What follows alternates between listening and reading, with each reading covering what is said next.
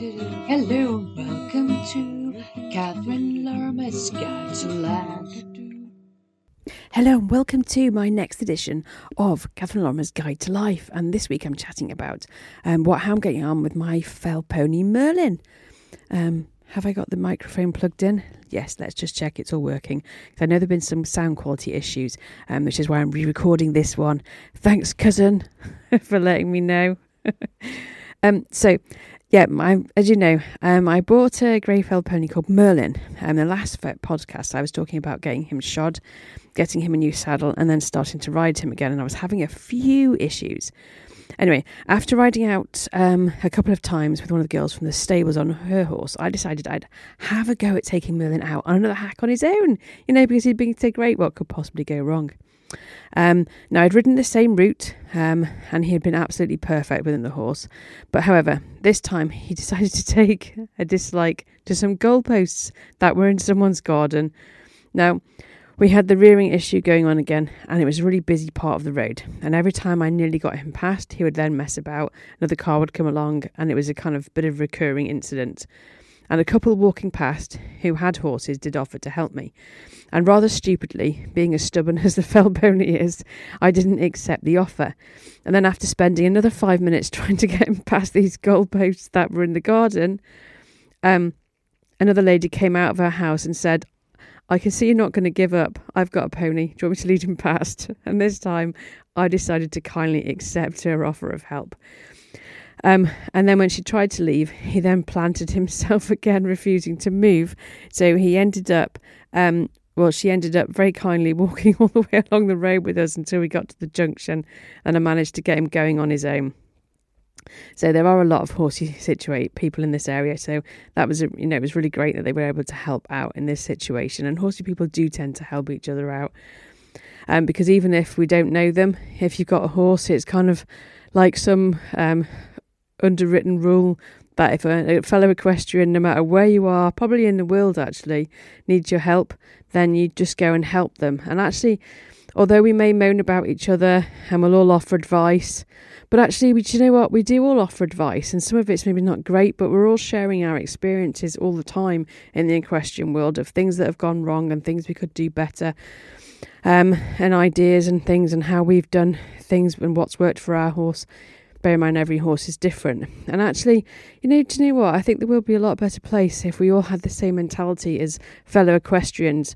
Ride through everything, get through everything, don't complain about um, anything, just get on with it you know.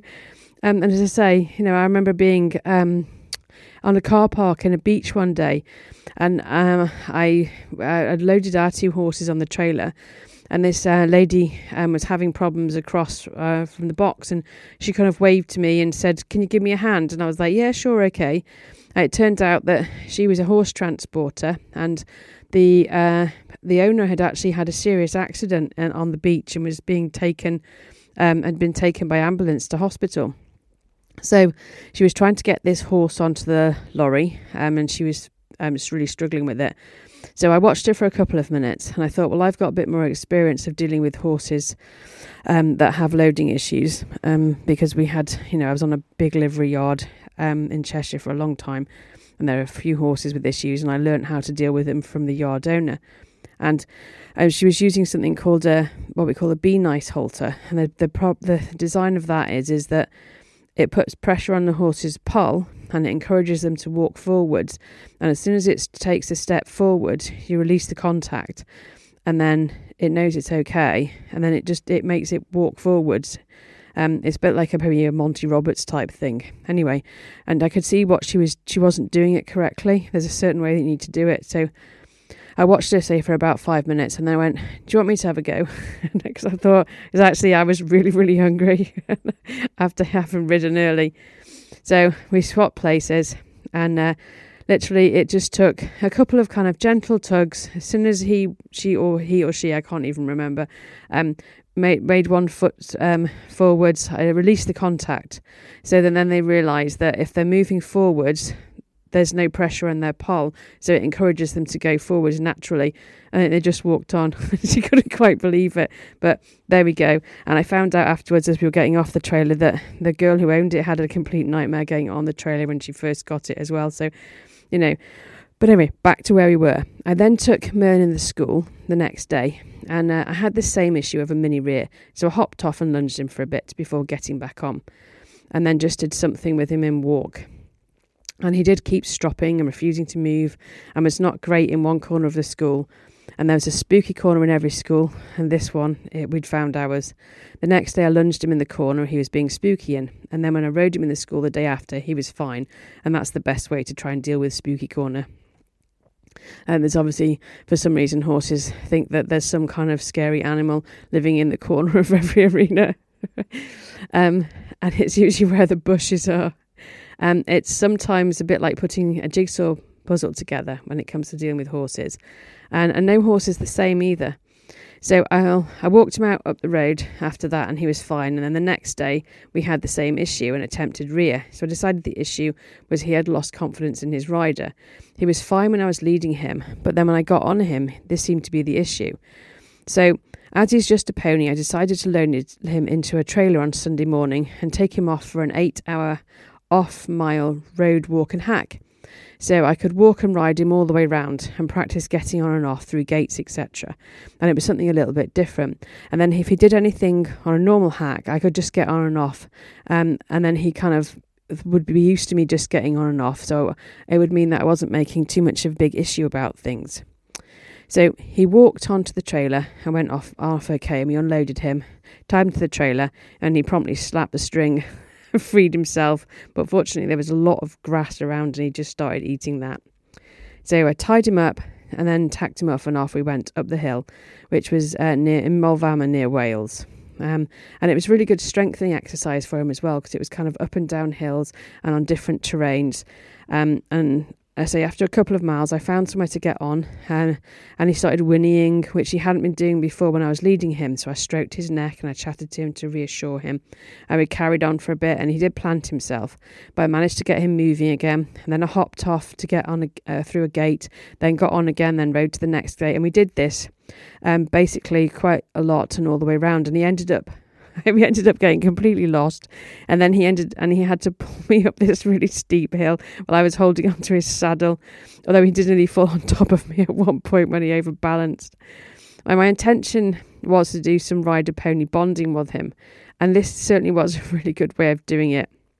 I then had to get back on to see where we were, and he was fine. He did stop, but I just waited a bit and then got him walking on again because foals are notoriously stubborn. And then we ended up on the last three mile stage. And so I did the same, getting on and off, and that seemed to work really, really well. We got back to the trailer having been out for three hours, and he was not keen to get back on because he'd just had some of the tasty grass. But I did manage to load him after a short time, and you know, I really enjoyed the day, and I think he did as well. And then I gave him the next day off.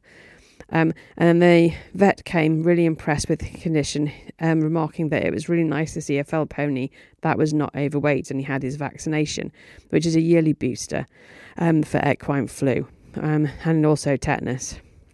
So I then lunged him the next day and then gave him the next day off and rode him in the school.